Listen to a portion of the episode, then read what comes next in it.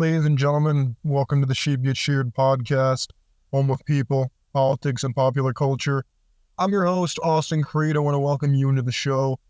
My friends, I hope you had a great Christmas. I hope that you're enjoying the Christmas season as we head in towards New Year's.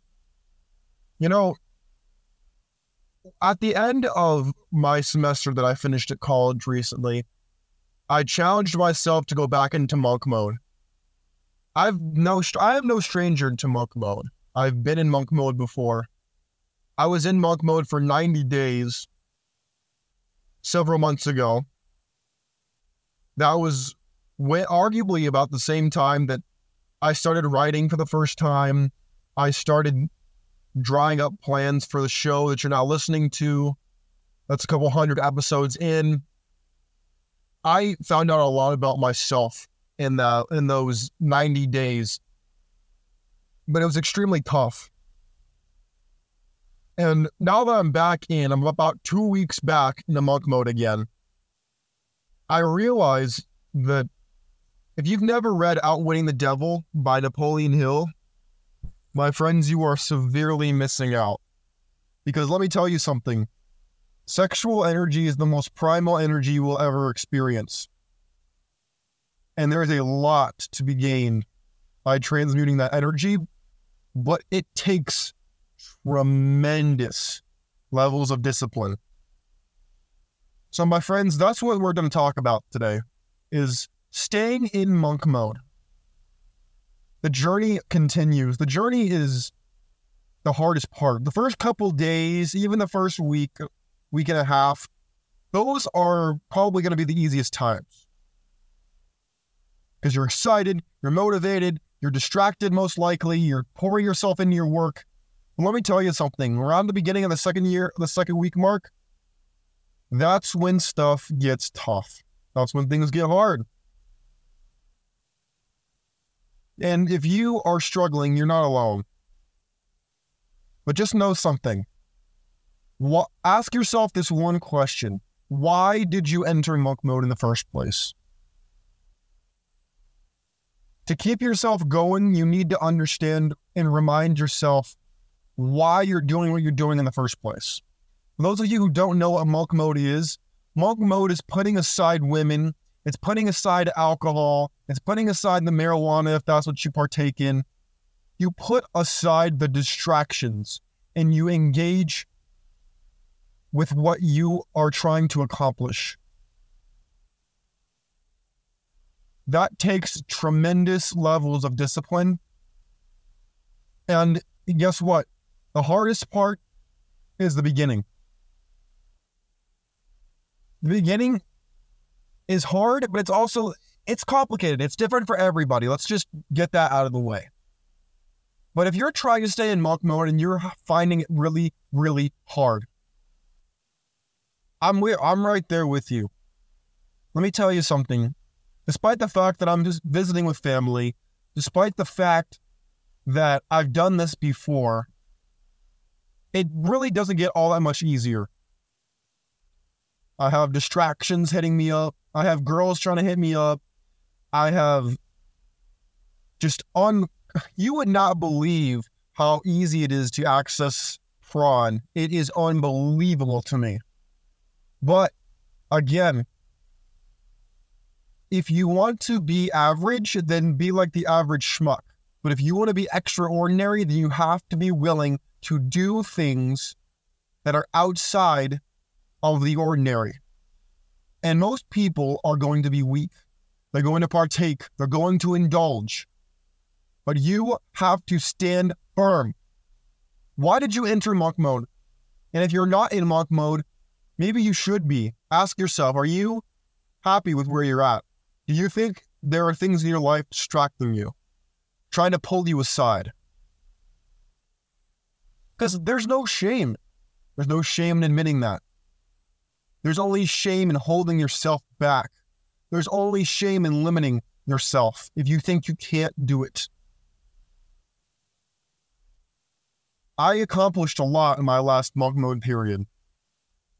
And I know I'm going to accomplish even more this time around but it takes dedication, it takes time, Just like a farmer has to wait for the seeds he has sown to bear fruit to rise up from the ground and grow, that is what you have to do. That is what we are in if you're in monk mode.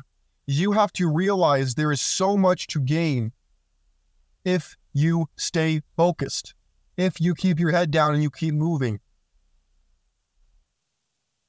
I understand the temptation out there. Trust me when I tell you. Oh,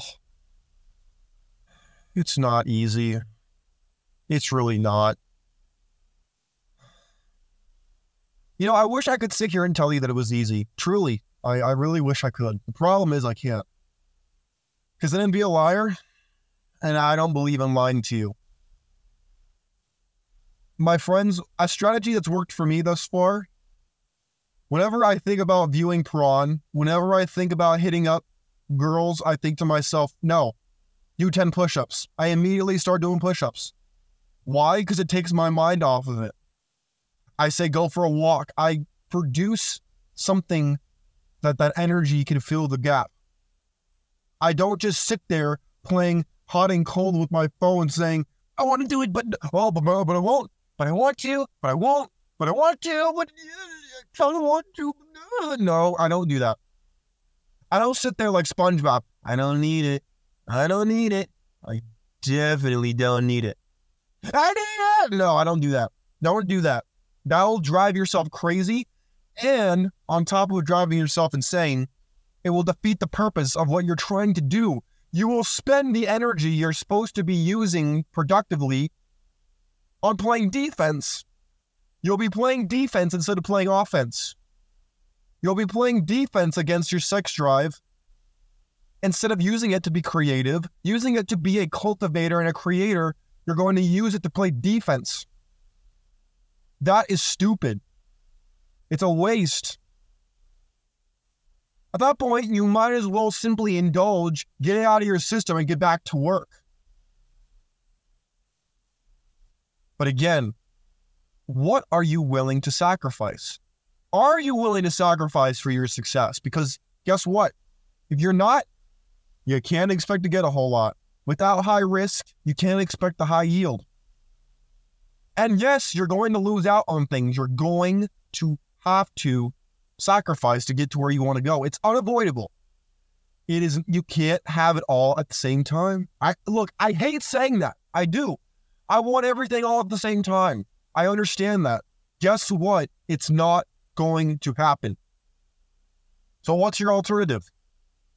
Well, in monk mode, there's no point in being in monk mode if you don't know what you're working towards. Me, I'm working on creating more content for this show, being on X more, writing more.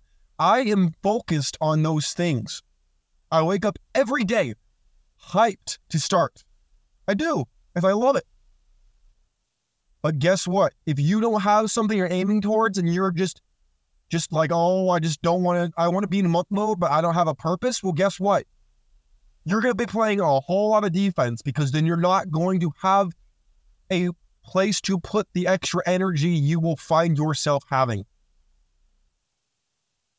Semen retention is hard.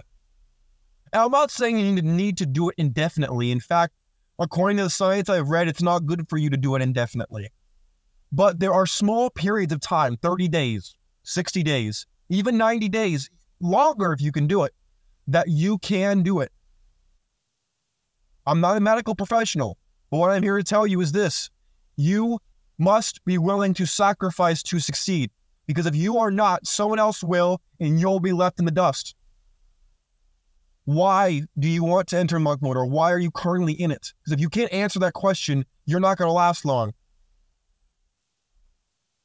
Oftentimes, we want to give our sexual energy because we feel an emptiness within our soul we feel an emptiness in our life and we think feeling something else, pause, will allow us to do that and get that feeling. We would rather sacrifice that energy for short term fulfillment, short term excitement, rather, instead of long term fulfillment. That is the whole point of monk mode, is trading the temporary for the long term. And if you're not willing to do that, well, then you're going to get short term results. And don't be surprised when you don't win in the long term. That's it. Also, apologies if you can hear the helicopter going above me. That's uh, unfortunate. But my friends, look, I have to really drive this home because I had to figure this out for myself. I'm not just trying to yell at you. I had to figure this out for myself. It was hard being in mode the first time. Hell, it's hard now. So you can imagine how hard it was the first time. But let me tell you something. There is power in turning down sex because then you realize that that's really the real leverage that women have over you is the sex. They'll leverage your time, your energy, your attention, your monetary assets against you for the sex. And that doesn't make them evil. It just, you need to realize that romance is a transaction. I, I know people getting mad when I say that, but but take the emotion out of it. Show me where I am factually incorrect. Please. Don't give me the emotional garbage. I want an actual pragmatic argument as to how a relationship is not transactional. Because it is. Every relationship doesn't have to just be romantic. Every relationship is at some level transactional. Now, it depends on what you value, but that doesn't matter. What matters is the transaction. And sex and sexual expression is a form of payment. You pay for that. You are losing energy. You're losing vitamins. You're losing protein. You're losing blood. You are losing actual assets that could be used at other avenues, but you're using it for the fulfillment, for the arousal. That's what you're using it for. And there's no shame in that. But just realize you're not going to get the maximum amount of return than if you had doubled down and if you had used that energy elsewhere in plain English. My friends, are you in monk mode? Have you not even heard of monk mode before? I've done a video on monk mode before, but I really want you to understand the realities of what we're dealing with. Life, life is a game in some ways, and other times it is not. It works more as a metaphor that way, but you need to understand that if you're not willing to play the price. Sorry, if you're not willing to pay the price, you're not willing to pay the cost to be the boss, guess what? Someone else will be your boss then. You need to realize that there are real pros, cons, actions, reactions out here in this world. And things don't just happen to you, they happen as a result of something you did or failed to do. So don't play the victim, become a victor.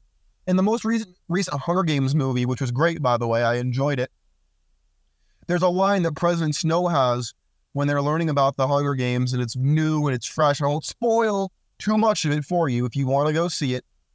But the line he has is she, um, the woman asks him, What is the purpose of the Hunger Games? And she's like, To be to basically play the game. And, and he's like, Well, what player are you then? And he says, I'm the victor. That is the mentality you must have. Because if you don't, trust me, someone else will be all too eager to take that role for you.